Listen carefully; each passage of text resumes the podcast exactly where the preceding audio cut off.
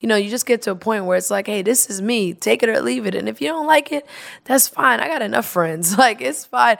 I just can't, I, I lived for so long trying to be what I thought everyone else wanted me to be. And that's exhausting. You know, it's just so exhausting. People are going to have something to say regardless of what you do. You're going to have your supporters, you're going to have your haters, no matter what you do. So you just have to understand that comes with the territory and just walk in your truth and be who you are.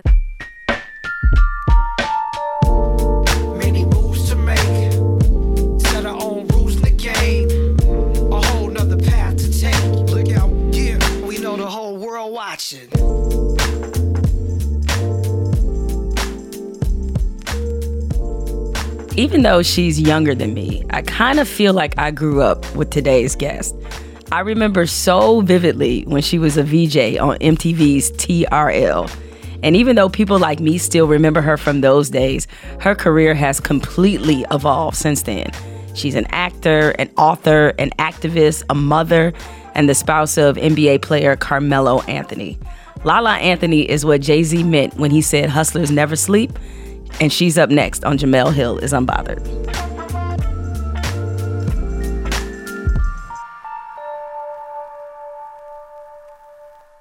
I have to say that I did have a hidden agenda for having you on this podcast, Lala, is because I want all the spoilers for the final season of Power. So I'm gonna need you to tell me something. Like, does Ghost die? Does anybody die? Like, what do we? Do you trying to get me fired for life? I'm sworn to secrecy. You're sworn to secrecy. But I will say, you know, with it being the final season, I mean, all the seasons are this crazy roller coaster ride, and the final season is is no different. It's the ultimate- Even us being a part of it, we would read the scripts like, "Wow, this Wow. is really happening." So I'm so excited for everybody to get to see it now, and you know, we want to go out with with a bang, literally. So how do you you feel about it coming to an end? It is sad. You know, if I'm being honest, it's sad. It, it's six seasons of my life, six years of my life where no matter what, power was my family, was my my safe zone, so to speak. And now I'm being thrown back, you know, out in the wild to see to see what's next. Um, but the possibilities of future is bright. You know, you, you got to change. I also understand, like, you know, whatever happens with my character from this, and you know, there's spin-offs and other things happening. But as an actor, you can't just play the same character forever. You get comfortable doing that, but you got to get a little uncomfortable. So for me now, it's time to explore new opportunities and new characters. I booked um, Beverly Hills 90210, so we're currently shooting that in uh, Vancouver, um, which I'm super excited about. Um, being probably the only person of, of color on that show, so that's And you're playing Brian Austin Green's wife. wife Yeah. exactly which brian's been amazing and, and so welcoming and, and it's been great chemistry so really excited for that and then i've been in australia a lot now because i'm shooting a abc series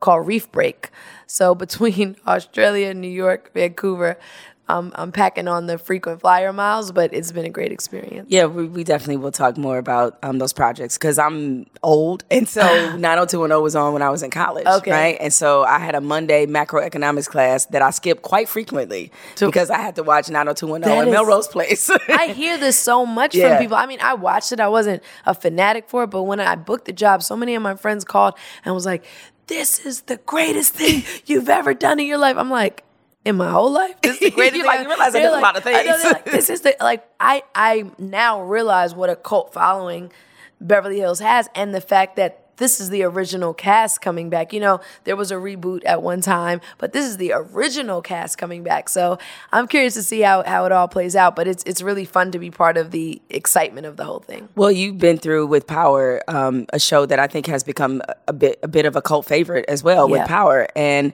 um, why do you think the show resonates with so many people? Well, I think, you know, for us, it's always an incredible feeling to watch a TV show where we see people that look like us, that, you know, go through some of the things that we go through. Power in some ways is heightened. You know, it's a little bit heightened. I don't think Yeah, we, uh, everybody's we doing. can't all be drug Yeah, dealers by day and club owners at night. exactly, Exactly. But at the core, the heart of power is something we can all relate to. The struggle between, you know, trying to be good and getting pulled a different way. For our characters like mine, Lakeisha, you know, women always wanting to go after the bad boy. And even when you know what that means, you still chase that. You still want that. Um, we can all relate to those kind of things. So at the core of power, the story and the emotions is something that everyone, you know, can relate to how the things that happen between Ghost and um, Tasha's characters, uh, Naturi and Omari, is just so relatable. And you have Angela Lela coming in, and you got Team Team Lela and, and Team Tasha. It's it's it's great, and um, I was just, I'm just so honored to be a part of it. I was really happy that your character hooked up with Tommy because he needed a good woman after Holly. I swear, I ain't never. I mean, the the actress who played Holly is phenomenal. Lucy, she's amazing. I have never been so excited for somebody to die in my life. When she got choked out, I was like, yes. I was like, damn, I'm rooting for somebody to get choked out. But she literally needed to get choked out. But what a testament to what an amazing actor she That's is to said. just bring that to life that way. Wow. And for me to kind of follow behind that to be, you know, the next girlfriend, so to speak, that was a lot of pressure because Lucy, I mean, playing Holly, she she she just crushed that role. she was a, a terrible a terrible character in terms of being a terrible human being but a great character because she made you so invested Exactly. and i hope this season ends with tariq getting killed but we're gonna talk about that another day Not my baby. he's a great that's again great acting Right. because i'm I've you never, want him out of there. I've never uh, wished for a child to be about out the paint as much as I wish for him to. I was like, he got to go because he's really dragging down this whole family with his nonsense. Um, yeah, because I, I have a feeling that if I ever ran into the young lady who plays uh, Raina, that I'm just gonna hug her ever so tightly. like you was the one character not about that bullshit. I know, and you- and look what happened. And look what happened. Power power spares no expense. Uh, it, it was funny because I was I just so happened to be DMing Courtney at the same time. Okay. Um, the showrunner uh, Courtney Kemp. Of course. Because she was asking me something about Colin Kaepernick and um, the movement or whatever, and I happened to be watching the episode when Raina was killed. And if it's a spoiler alert, that's your problem, by the way. So That- yeah, anyway, that's- that's old. Yeah, it's old. Like a couple seasons ago. Get on it. So I, I all of a sudden she asked me a question, and then I just DM'd her back. I was like, "What the fuck? How could you do do this, this. to me?" I was Yeah. like, "You guys, you're here crying over a child that ain't mine." I Like- know. Imagine us reading it and and the family that we have when it happened. It was just. I mean, it's it's tough. There's Yeah. some tough moments. I mean, it's it gets really real and it's some tough moments. But you know, I love I love Courtney. I love her writing. I love that sh- her and Fifty created just such an amazing platform for us us to be a part of. Were you ever worried that your character might be coming back because they left you on a cliffhanger? That you know, I thought they got you about the paint too. right, right. So yeah, terrified. Right. I mean, the thing about Power is every single script, you just go before you read it. You're skimming through it to see, making sure your name is in the entire in script. all of these right, pages? because that's that's just how it happens, Right. and no one. No one is safe, so to speak. So you just get the episode, and before you read it, you're just skimming, looking for your name. You're like, okay, made it to. So every episode that you kind of survive is like another win. Right. So yeah, you're always uh, terrified of what's going to happen. Did you always envision yourself as an actress? No, I didn't actually. You know, for me, I started as a radio personality, and I kind of just felt like, okay, radio, what's the next logical thing? Being a TV personality. Okay, what's after that? Oh, being an actor. But when I decided I wanted to do it, it's something that I took so seriously. You know, I invested so much time in acting school, and I still go to acting class all the time. Um, I just know that you can't fake acting and people will see through that and whatever i do i want to be good at and i don't want to disrespect the craft or other actors in any way and that's what's been so great about power because working with talent like omari and, and lorenz and naturi and lela and joseph and rotimi and just all the amazing talent it pushes you to just be the best like i'm like i'm not going to be the slacker of the group you know i got to come with my a game so i really grew as an actor just being a part of power and that's something i'm, I'm forever grateful for Uh, you said you still go to acting classes. Is there a, a character or type of character um, that you want to play that you haven't, you know, had the opportunity to play that you really would like to do?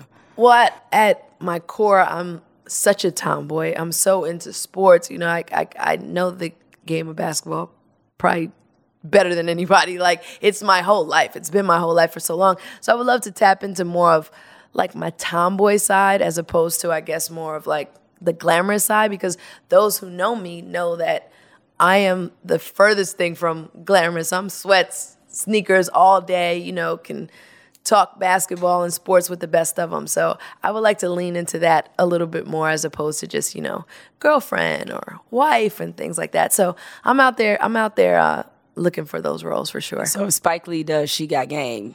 I'm there you go. There I'm you go. in. You in. I'm in. I'm in. I'm in. I actually saw him today. Yeah, yeah, It was yeah. I- good. I, got a chance to kick it with him a little Yeah. bit as well. Um, or if they do a love and basketball too, who knows? It would Like, be amazing. It would be amazing. You or all like over. A, or like the the reboot of uh, Set It Off. They do something like that again. I always hear about it. I mean, I talk to uh, Queen La and Shakim about it all the time, and I just I, I feel like it's it's gonna happen. you want to be Cleo? Is that you want to? I want to be the most everybody. thugged out character possible. My core roles, like they wouldn't even know it was. They wouldn't even see me coming. So you, uh, your career journey has been, um, you know, really about adaptation and just transformation.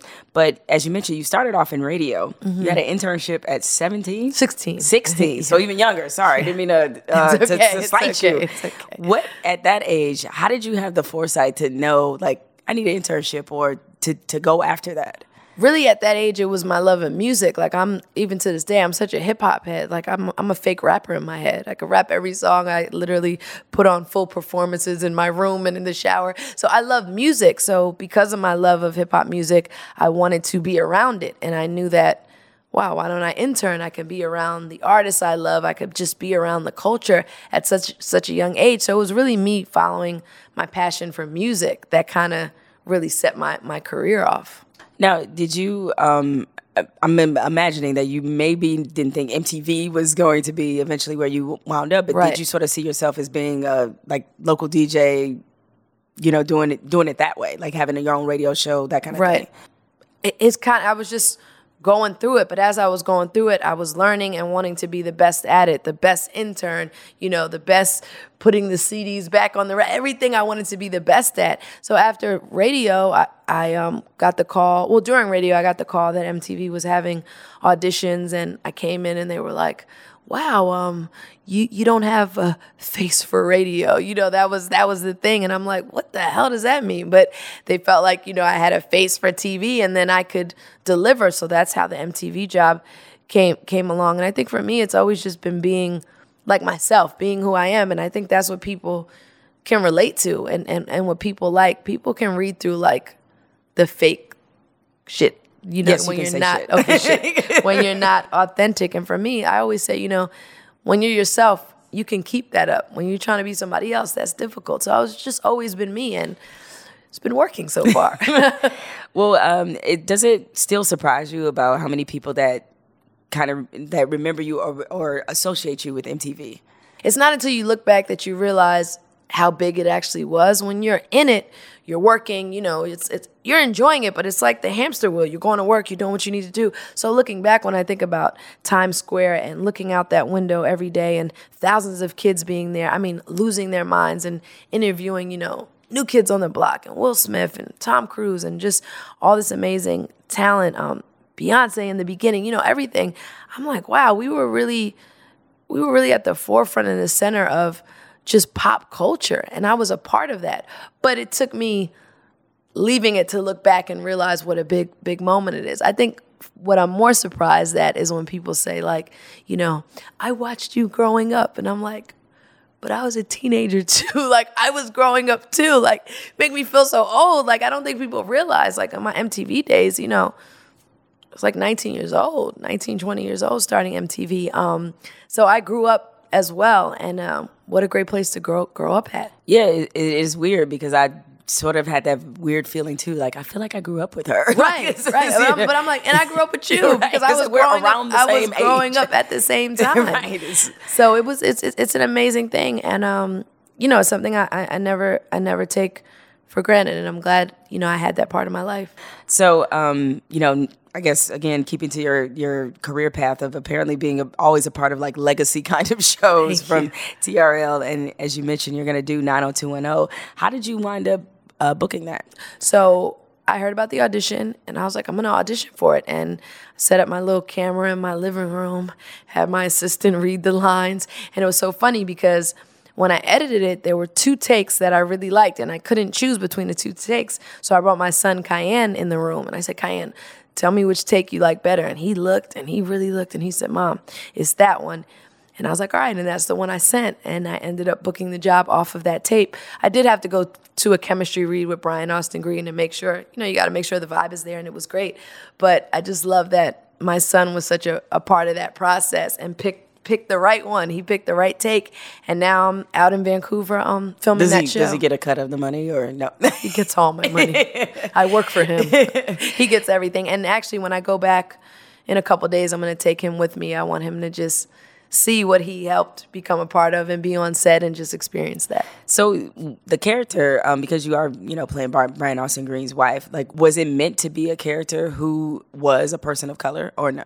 I think so. I think it was. And I think that was important to Brian. I think it was important to 90210. And it's 2019. Like, let's be real. You need that. You want to watch and see that. So for me to be able to bring that, you know, it is a huge responsibility and I, and I'm honored for it. And when we were on our panel and we were talking about like using your voice, I've just learned to do that more and be able to say like, "Hey, we wouldn't say it like that or that's not how we look at things because how do you expect them to understand that? And before I would just be so quiet and passive about things and like I said on the panel not want to ruffle any feathers but now I'm like no you hired me for a reason and I'm going to tell you guys what this experience is like so that it rings true when people are watching the show.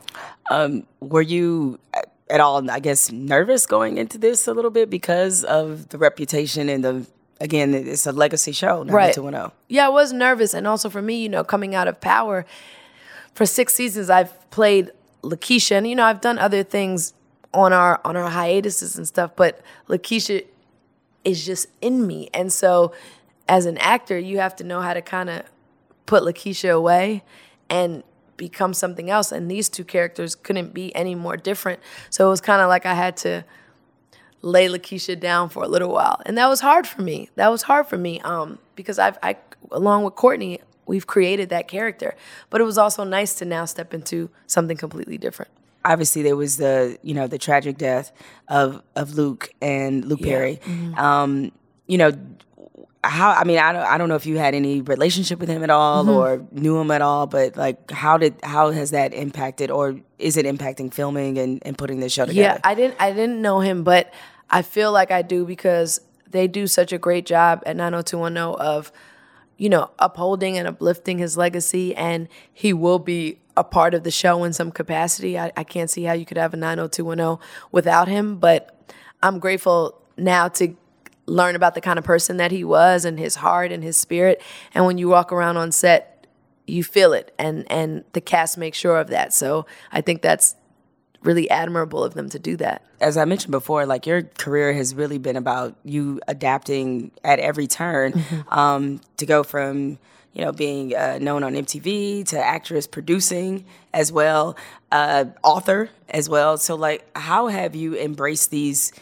Different you know parts of what you're doing like how have you been able to kind of um, put yourself into all of these different things Well, I always said, you know, when it starts feeling like a job, then I don't want to do it anymore. Like when it starts feeling, so when radio started feeling like a job, like you know when it feels like a job where you're you're getting up every day and it's like, all right, gotta go to work. You know, I I don't like that feeling. So when it starts feeling like a job, I'm like, okay, what's next? So I would just constantly adapt to whatever I thought was next. And right now, I'm really stuck in the acting and producing side. I don't see myself getting out of that anytime soon. And I'm just focusing on being, you know, as great as I can be in those things. But yeah, for me, every transition was just about when it started feeling like a job. And I felt like, okay, it's time to go to the next thing. So, producing, what kind of um, perspective does that give you for your acting? You know, when you're on the producing side. You just see it from a whole different lens on, on the producing side. And then you see what directors or producers or casting directors see. Like if you're casting a project and you're in a casting room, I'm like, oh shit, this is what they see when we walk in here. And then they walk out and not that you're talking bad about them, but you're having a, I'm like, oh, they probably tear my ass apart when I walk out the room. Like you, you really get to see it from another side. But what's great about producing is, you know, you get to bring the kind of content that you want to the TV screen. So something I produced that I was really, really proud of was um, this documentary on BET, and CNN did a huge piece on it called Killer Curves. And you know, for me, just in our communities, plastic surgery and and you know going to these non-legit places to get you know fat asses because that's the thing nowadays small waist and fat asses and, and realizing so many of our young women and just women in general were dying or being you know sick because they're not doing their research and i just felt like it was something that nobody was talking about so i put out this this documentary and i promise you even here at abff everywhere i go it's like you know you really helped me or you saved my life because I was getting ready to go to some cheap place and you made me think twice about it. That's that's just so powerful to me. And I knew that was a relevant topic for for us and it needed to be talked about. So being able to do stuff like that is what makes producing, you know, so powerful and, and, and makes me excited about continuing to bring content that that is important out there. Yeah, I, I should have mentioned also in, in these myriad of roles that you have, uh, activism is one. Mm-hmm. Um, that seems to be very important to you. Uh, why is that? I, I just personally feel like there's no way any of us can be in these positions and not give back and not fight for what's right. You know, being in this position is a blessing and I don't take that for granted. And I just feel like if I'm here and I'm not doing anything to help, like it just doesn't add up to me. So philanthropy is big on my list. Activism, um, you know, I do tons of charity stuff all year. Um, my most recent thing that I found out yesterday, you know, the verdict came down on a junior in the Bronx who I'm very close with his family, and all the guys were uh, found guilty on every single charge. And I talked to his family yesterday, and it's a sad moment, but you know, you feel like that was a victory and and um, something that we're all really happy about. So I'm excited to get back and just get with his family and see you know how everybody's feeling. But that was important to me. You know, living in New York, hearing that story, I wanted to like get to know this family, and I did, and really help them in any way that I could. So that's what success means to me. You know, that kind of feeling, just just helping people in that way. Um, have you ever worried about how maybe some of your views might impact you know how people see you as an actress or like impact your opportunities have you do you even concern yourself with that I don't think I do. I, I think I've gotten to the point where it's so funny because a lot of this came up on our panel. That panel that we did was was so empowering. But you know, you just get to a point where it's like, hey, this is me. Take it or leave it. And if you don't like it, that's fine. I got enough friends. Like it's fine. I just can't. I, I lived for so long trying to be what I thought everyone else wanted me to be, and that's exhausting. You know, it's just so exhausting. People are gonna have something to say regardless of what you do. You're gonna have your supporters, you're gonna have your haters, no matter what you do. So you just have to understand that comes with the territory and just walk in your truth and be who you are. And that's what I've gotten better at doing. I wasn't always good at that, but I'm, I'm better at it now. just to fill everybody in, uh, Lala and I were on a, a. I was moderating a panel. She was on about women at the American Black Film Festival. Most lit panel panel for a lot of reasons.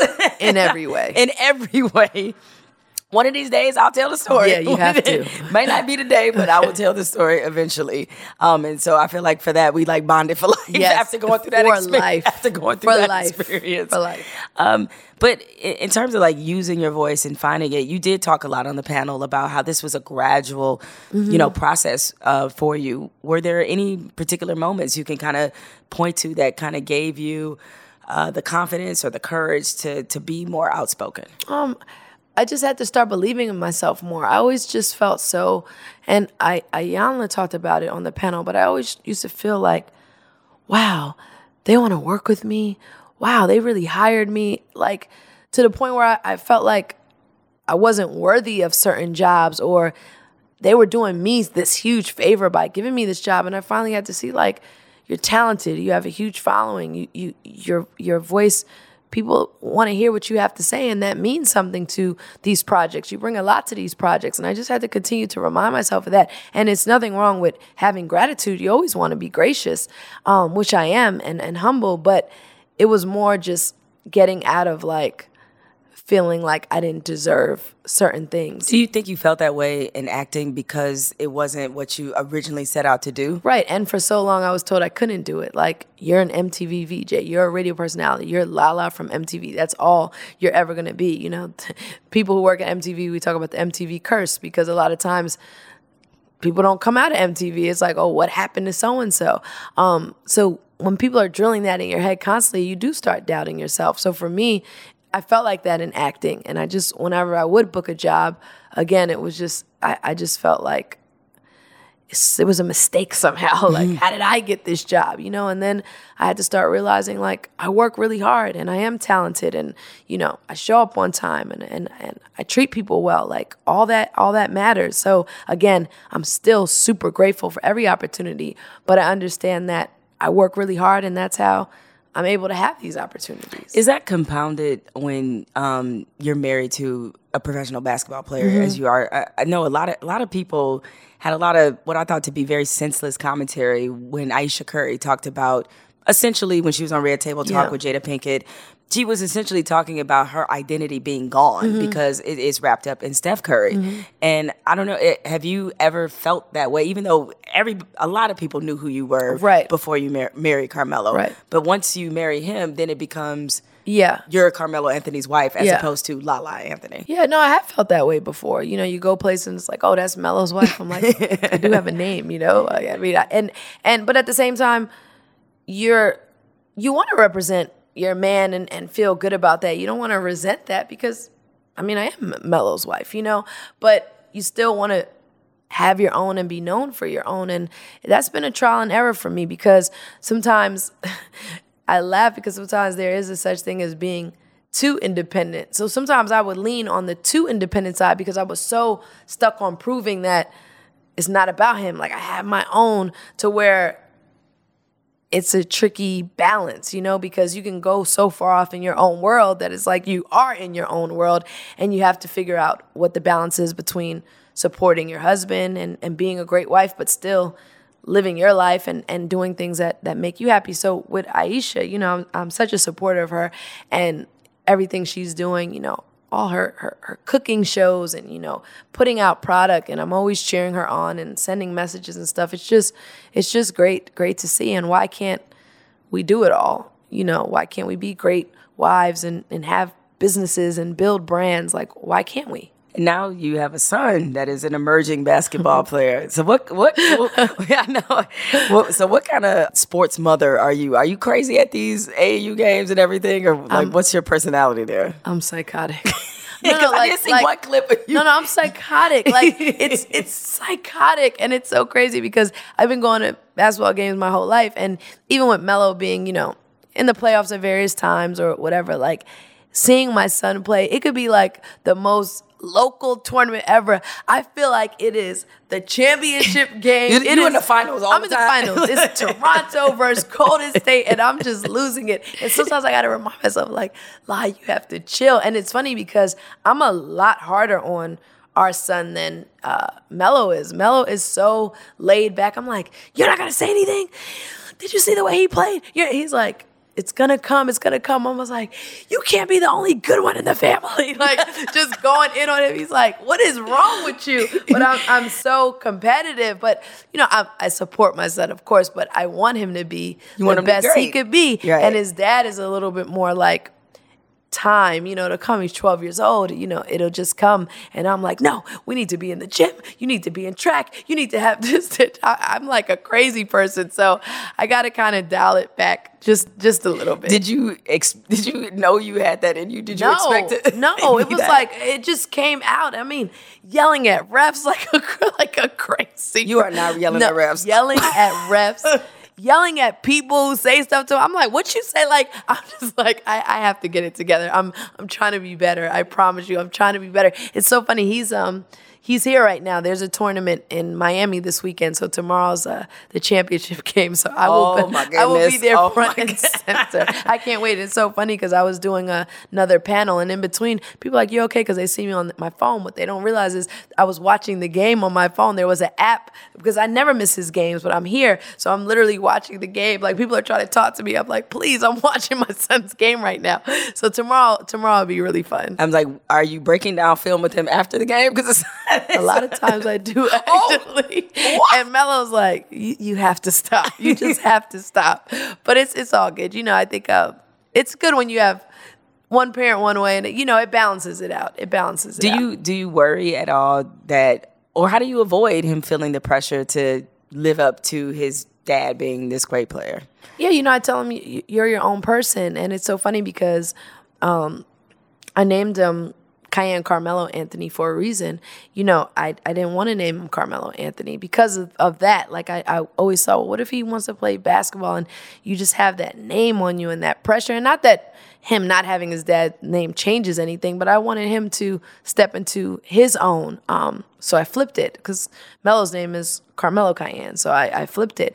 And um, I just tell him, be, be who you are. And I see how, how, it can affect him and how he deals with it. Even at 12 years old, these kids are relentless. I hear them tell my son, like, you're not as good as your dad. You'll never be your dad. I mean, they they poke at him during the games all the time, and it's crazy because you hear parents and people in the stand say the same thing. Your dad, either your dad sucks, or you're never gonna be your dad, or you suck. And at 12 years old, that is a lot to take in. So I have to constantly talk to him about, you know, drowning out the outside noise, but also letting him know this is going to be part of your life as long as you decide to do this. Like people are always going to poke at you and you know try to rattle you. You got to you got to be um, on point and you can't let that get you off your game. So as long as we're having conversations about it and I tell Kiyan too, you know, the day you decide I don't want to do this anymore, then we're out of here. You know, we're out of here. But as long as you're committed, then I'm going to be committed. And all I ask is while you're committed, you know, put your all into it. And that's in anything you do, sports, school, you know, I tell them with anything. So that's why I I'm not hard on him, but I push him because if if we're gonna do this, then put your all into it. Yeah. Now, is he um, eh, whose personality? He's did- exactly like his dad. okay. the most laid back, quiet, just everything, even kill all the time. I'm just like, ah, say something. Both of them just so laid back and chill. Meanwhile, I'm the one like pulling my hair out. But he is exactly like his father. Exactly like his father. And it's funny because his game is exactly like his father. So like LeBron or, you know, D Wade will come watch Kiyan play and afterwards they'll tell me stories like Melo played exactly the same way. You know, he did this exact same stuff and it's just so interesting to hear, you know, because I didn't know Melo at, at like the junior high or high school level. So I would watch, you know, little clips, but to see them say like the games are so similar is is is always so funny to me. You know, y'all need to form like a little super team. Like it should be LeBron's son, D Wade's son, and your son. Like just form a little super team right there. But, but LeBron's son and D Wade's son, the, the older group, they're going to be playing on the same team in LA now. So then Kiyan and Bryce Bron's younger son, they're the same age. So they're the next up. So the older kids now are, are playing um I think it's Sierra Canyon or something like that in, in LA. So that's that's gonna be that's gonna be cool. Yeah, I mean LeBron kind of seems like more like you, as in Yeah. I can definitely see him yelling at refs and all. Yeah, that. of course. He seems of kind of course, intense. Of course. Mel, I'm looking at him like, you're not gonna say anything. You're just gonna sit there. He's just like what? Well, I mean, if um, you know, who knows where the ceiling might be, but I mean, how would you feel about him becoming a professional basketball player? you know, I, I, anytime you're a parent, you want your kids to follow their dreams. Um, is it ideal? I don't know because I know what comes along with it, and and and there's amazing perks, but then there's the other side to it as well. And you know, even looking at recently some of the stuff that's happened with with his dad, with Melo, you know, and I, I think unfair blaming or treatment in, in the NBA and not even being on a team right now, which just blows my mind. You know, you just want to protect your kid from all of that. But if that's ultimately what he wants to do, then I'm I'm front and center in supporting it. But for me, education is first. I want to be a great student. I want him to learn learn a craft outside of basketball, you know, to have something to fall back on. And I always talk to him about that because you know when your dad is Carmelo Anthony or your dad's LeBron or D Wade, I feel like sometimes you think that I'm not gonna say that it's easy, but like it's your life, so you don't realize that that's one, you have a better chance of getting struck by lightning than getting in the NBA. But when that's all you see, it's like I'm gonna do that. It's, I'm gonna do that, but it's so much work that goes behind it. And I have to remind Kiyan of that. Like it doesn't just happen because you say it's gonna happen or because it happened for your dad. Like your dad is blood, sweat, and tears to get there. So I always remind him of that. Yeah, I mean, I know it's hard. uh, You know, kids that are not as close to it as him Right. have that in their mind. So I can only imagine with it being so close to Right. him, him feeling like, It's the norm. Yeah. Like you just feel like it's the norm. Like oh, I'm going to NBA. Yeah. oh, you are? Because why? You said you were? Like because your dad's in there? Like it doesn't work like that. So I have to. And he gets it, but I understand his perspective. Like I never grew up. I don't know what growing up like that is like. I don't know what growing up with people screaming your dad's name everywhere he goes and jerseys being sold with your last name on them. I, sometimes I look at my son and I'm like, what does that feel like? Because I would never understand that. And that's all he's known. So I try to just get in his head and, and definitely keep him humble all the time because it is a lot, you know, for a kid that's been born into that. Yeah.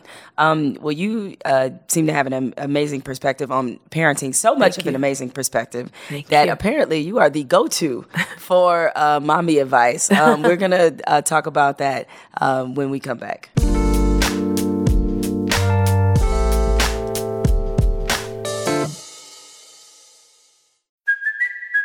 Kaley Cuoco for Priceline. Ready to go to your happy place for a happy price? Well, why didn't you say so? Just download the Priceline app right now and save up to 60% on hotels. So, whether it's Cousin Kevin's Kazoo concert in Kansas City, go Kevin, or Becky's Bachelorette Bash in Bermuda, you never have to miss a trip ever again. So, download the Priceline app today. Your savings are waiting.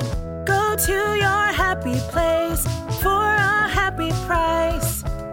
Go to your happy price, Priceline.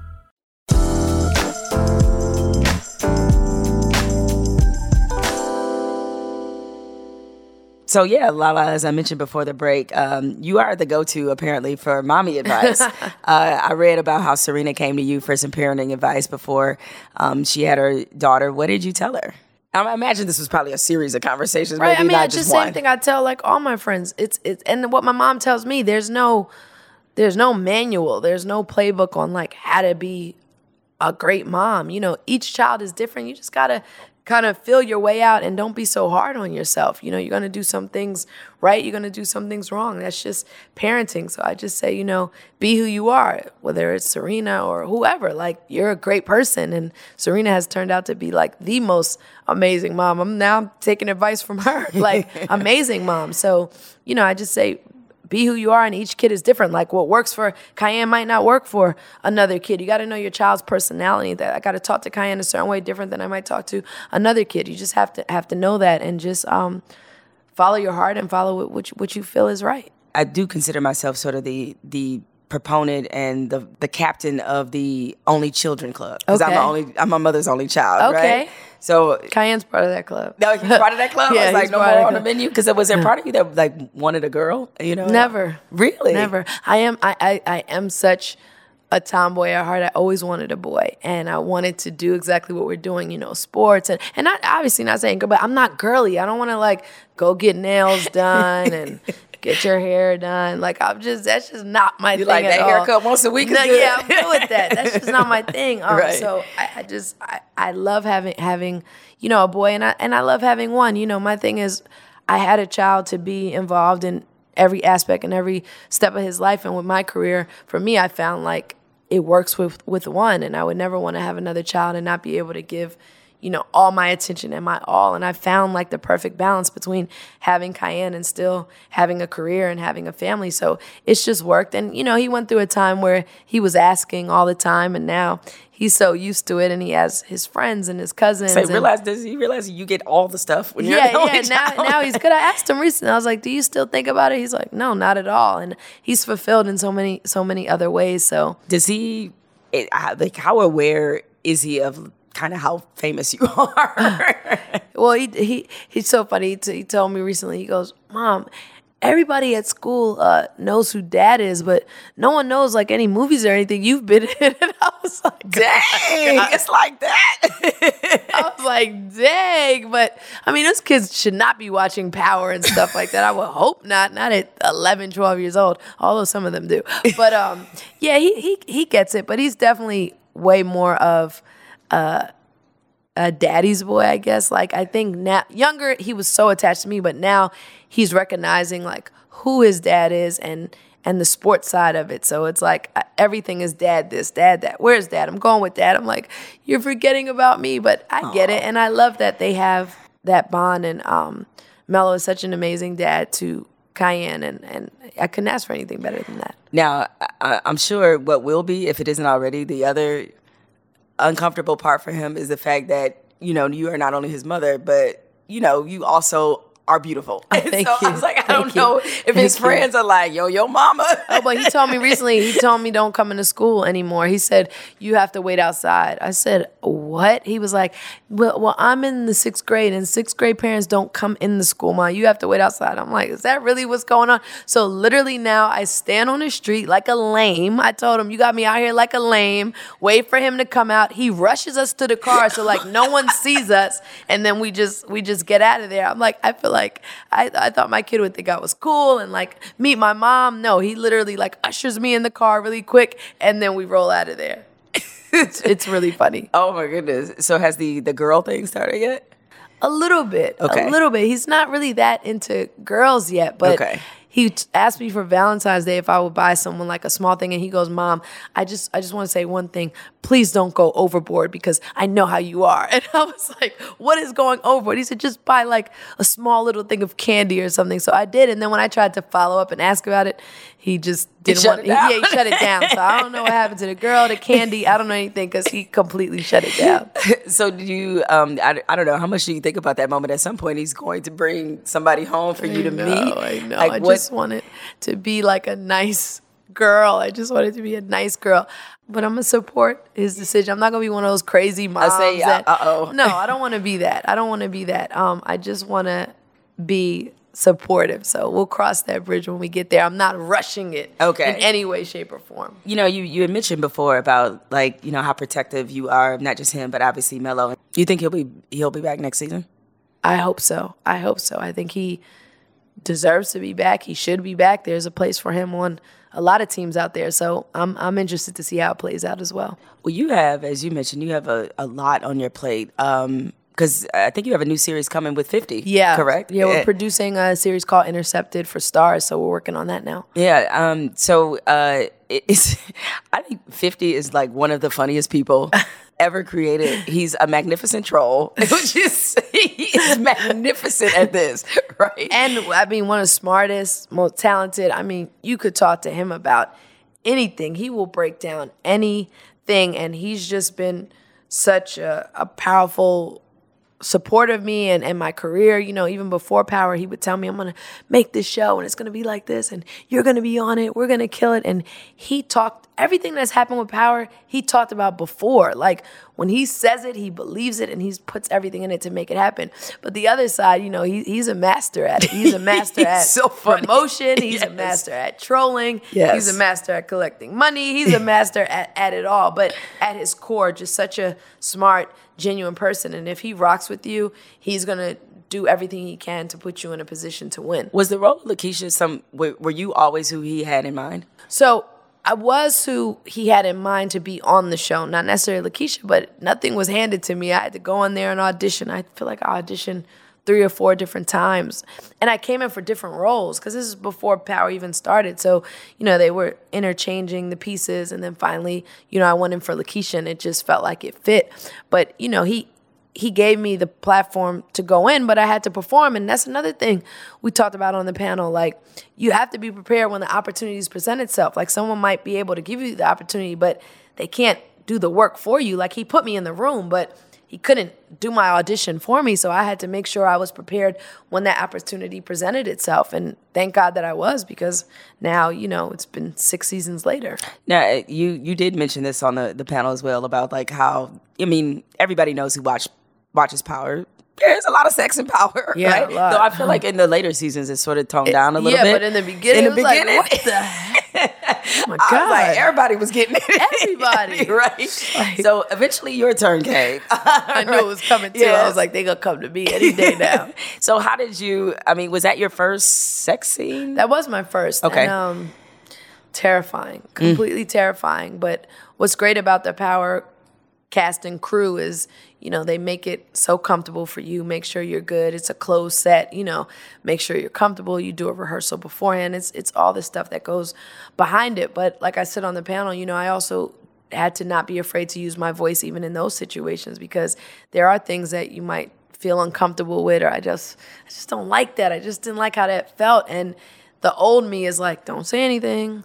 They're going to find somebody else. They're going to replace you. But now it's like no, I'm not going to put myself in uncomfortable situations and I'm so thankful to Courtney and that whole crew cuz they make us feel so comfortable and um, they make an uncomfortable situation uh, pretty easy. Is there any way to to rev yourself up to do a sex scene? I was like, I don't know what what kind of Shot training. shot a Patron. right, I was about to say, like, how do you even get into and it's so funny because? I would thinking back, like the majority of my sex scenes, all jokes aside, have been shot at like six o'clock in the morning. I'm like, okay, When you so- really feeling sexy. right? I'm like, first scene up of the day, a sex scene at six, seven a.m. in the morning. But you know, you just you just dive in and you understand that it's part of the character, it's part of what's happening in the story, and you know, you just you just zone out and, and, and do what you need to do, and take a shot of Patron. take a shot of Yeah, Patron. exactly. Loosen up a little bit. Loosen up. Um, as you go forward, uh, you know, in your your your acting career, and despite the body work that you have, do you find yourself still encountering either stereotypes about who you are because you came from MTV? Like, do you still face that? every single day, mm-hmm. every single day, because it's almost like when you're already known.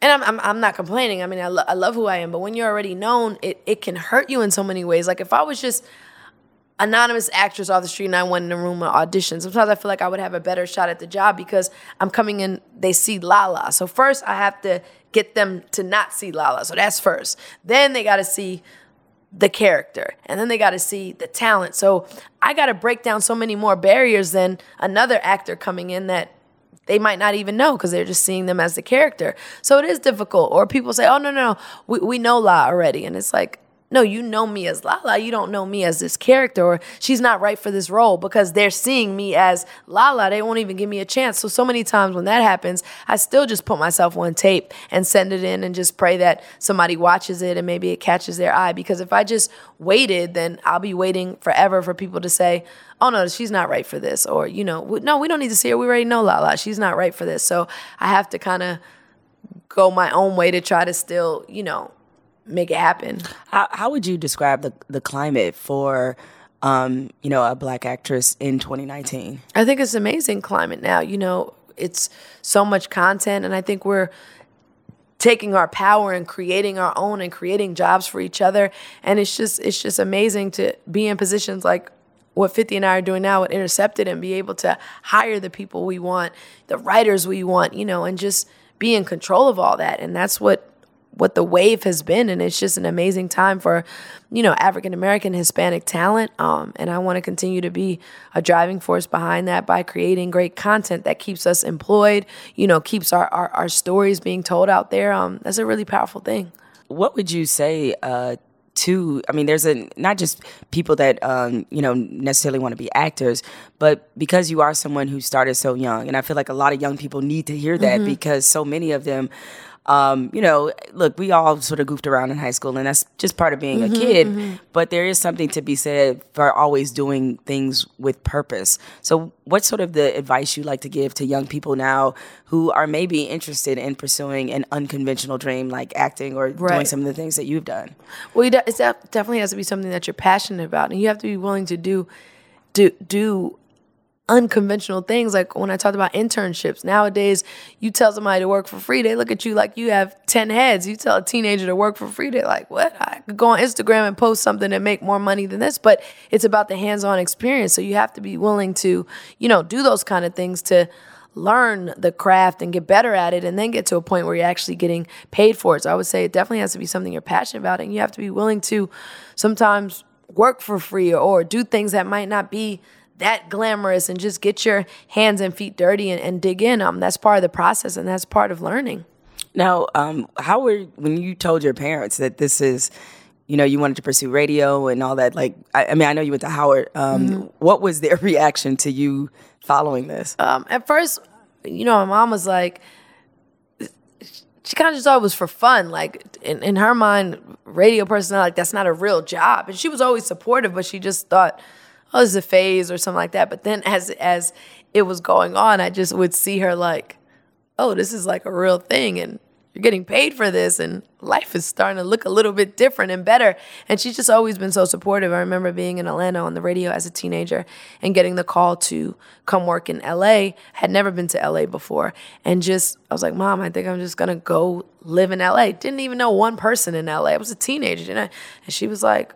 All right, I support you. And she actually flew with me to LA for the first time, got me situated in my little corporate housing apartment, and then left. I didn't know one person there, but always so supportive. And, and that's why I love my mom. I always say, you know, she doesn't necessarily understand this business, but the best advice about this business I've gotten from my mom because she has the most common sense. Like she'll give the most common sense answers that your lawyers, your they're not even talking. My mom will say the most comments, and I'm like, you're right.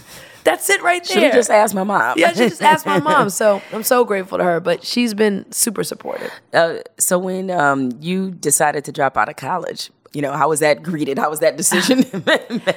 Um, so yeah, one thing about you know my family, they never put that kind of pressure on me. And with the college thing, you know, I was my major was communications, but I already had a job in communications. So when I'm in these classes and they're teaching you know you know how to work the board and radio and this, I'm like, I already do this. Like I could do this with my eyes closed. So it just to me didn't make sense because the kind of learning I needed was more hands on, and I was getting that. So I was like, you know, I'm just gonna leave and continue working at the radio station I'm at, and and it worked out to my benefit. But you know, for college students out there, I would say, you know, there is a way to do both. You go in those classes and you learn, but also try to get in a position where you're interning somewhere and you're actually getting that hands on experience because there's nothing like the hands on experience. That's really important. Considering how much you value education, um, how do you think you would react if your son wanted to do something similar?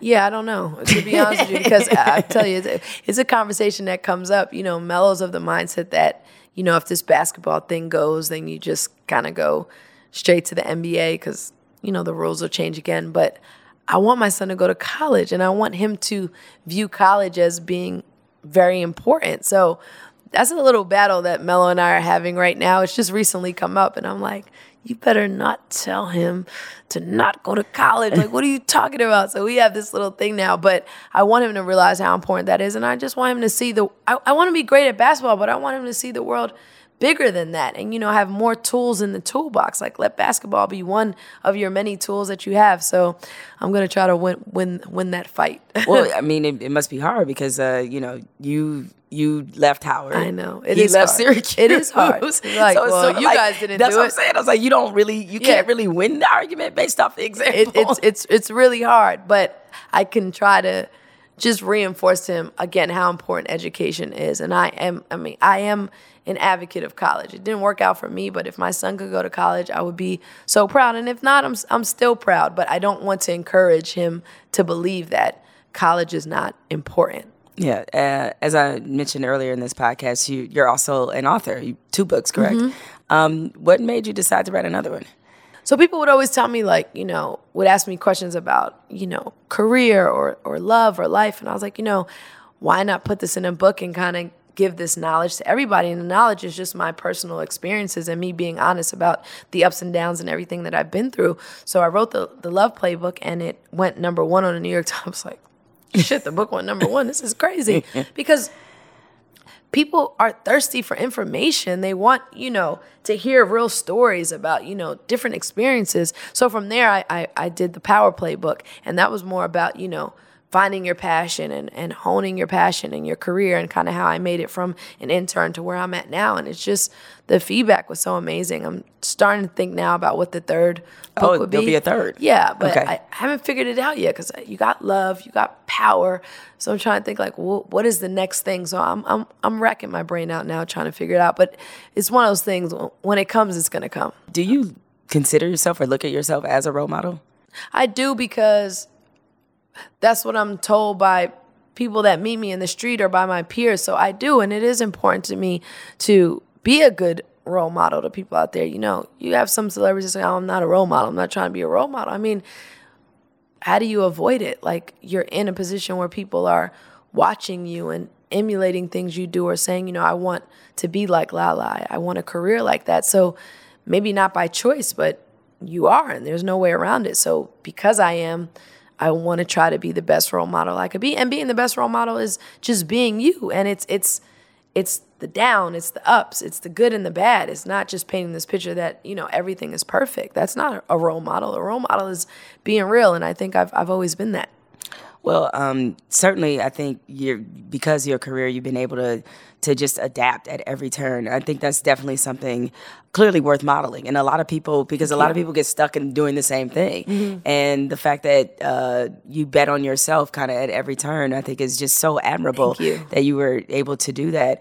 Um, but yeah, I just want to thank you for like spending this time with me. Oh, and I on love this podcast. talking to you. Yeah, no, this has We're been great. bonded for life. We bonded for life, For life. man. And you will tell that story later. I We're will tell this for life. story one day. Yes. One day, y'all. Y'all gonna hear the story of this epic panel uh, that that we were on. Yes. Um, but you know, uh, I just want to thank you again for you know spending this time with me, for being the person you are. You always, even though I didn't know you, it's like you always came off as somebody who was very genuine and very Thank you. authentic. I appreciate that, and thank you for spending the time with me. The, these platforms are just great to talk and, and, and keep it real, and we don't always get to do this. So thank you for that. So speaking of keeping it real, I close every podcast with a very popular segment. At least in my own mind, it is. It's called "Fuck It, I'm Bothered." All right. okay. Okay. And that is coming up after the break.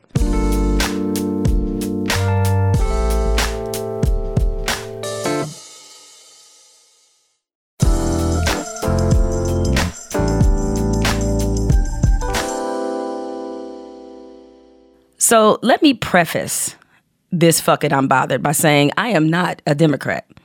I am a registered member of the Mind Your Fucking Business Party, the Anti Racist Party, the Equality Party, and the Black Women Are the Shit Party.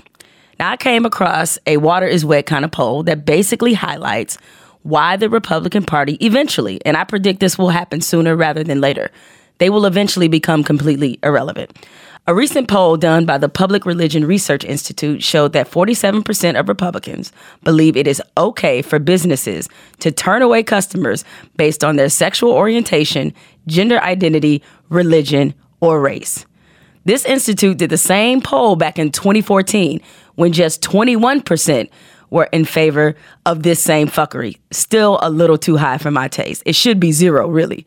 That means in the last five years, Republicans have gotten more racist and more bigoted.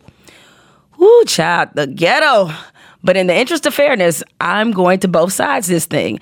18% of Democrats and 24% of independents also believe discrimination and racism in this context are cool.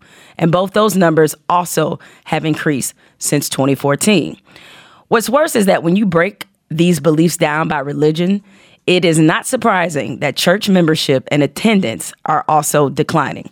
So, three in 10 white evangelical Protestants and white mainline Protestants say small businesses should be allowed to refuse to serve Muslims for religious reasons. Okay, so I recently interviewed Dr. Ibram Kendi, one of the foremost experts on race and racism and the history of racist ideas in particular. He wrote this terrific book that I completely beg for you to read called Stamped from the Beginning The Definitive History of Racist Ideas in America. Now, when I interviewed Dr. Kendi, one of the things he said that stayed with me is that we have been conditioned to believe that racism is a product of ignorance and hate. But the truth is, racism is a product of self interest. You see, Republicans want to amass and maintain power. Evangelicals want to amass and maintain power. Both of these groups know the only way to maintain that power is to continue to subjugate and dehumanize marginalized groups. That is their self interest. The racist idea that they use to justify their intolerance is that Muslims are dangerous, LGBTQ people are perverted, and both are outside of God's will. I would ask that Jesus fix it, but Jesus ain't got nothing to do with that. Stay unbothered.